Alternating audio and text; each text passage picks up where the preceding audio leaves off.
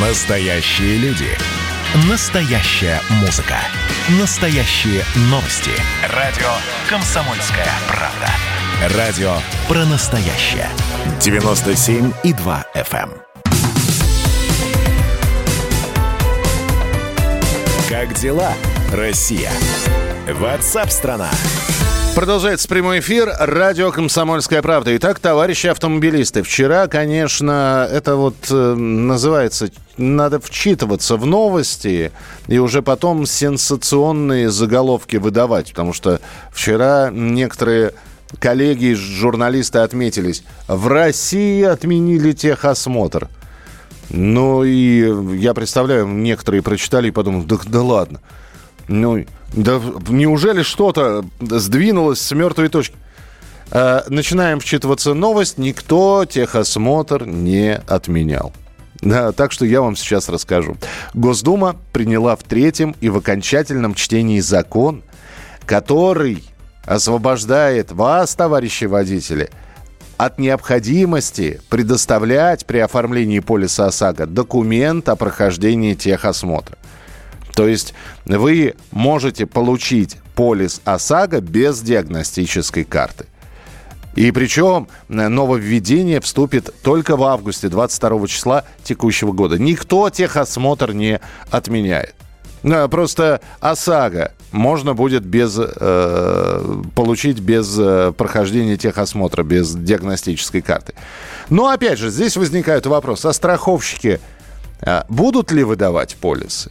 А мы знаем, что были моменты э, в жизни некоторых водителей, да и были моменты э, чуть ли не по всей стране, когда невозможно было получить полис ОСАГО.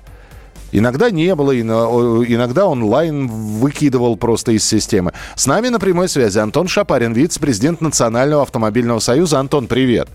Да, приветствую. Будут ли страховщики всячески противиться тому, что нет у человека диагно- диагностической карты, и, или наоборот будут давать ОСАГО, но по какой-нибудь задранной цене?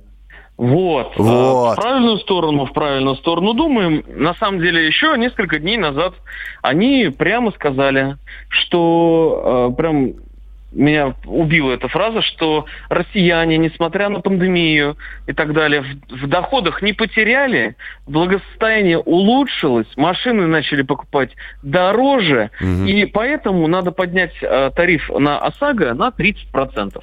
Вторая веселая история. А, они прямо говорят, что если они не могут оценить риск, а, а риск э, дорожно-транспортного происшествия из-за плохого технического состояния, они оценивали, э, собственно, диагностическая карта для этого им была нужна, то они будут этот риск считать по максималке. Подожди, а, по, а смотреть глазками автомобиль не, не дано, да? А, а они, собственно, имитировали осмотр автомобиля долгие годы, продавая нам диагностические карты, они же контролируют э, эту систему полностью. И она за 10 лет превратилась просто в продажу документов и сбор денег с населения. Поэтому, собственно, техосмотр вызывает такой негатив э, у общества, потому что он долгие годы был фикцией. Сейчас вдруг попытались сделать его реальным. Э, внезапно выяснили, что в стране нет пунктов техосмотра реальных с оборудованием и так далее, и так далее, и так далее. А начали э, требовать их создавать, а бизнес сказал, а мы не пойдем, потому что по 700 рублей э, там техосмотр делать невыгодно, и, собственно, это все не взлетело, и поэтому пришлось экстренно отвязывать систему ОСАГО от системы техосмотра.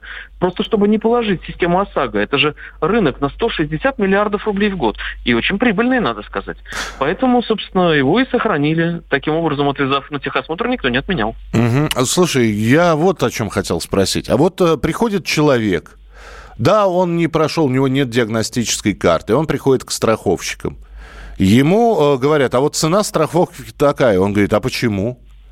А вот вы посмотрите, а как же бонусы, малусы? У меня вот безопасное вождение, я 20 лет за рулем, у меня ни одного ДТП.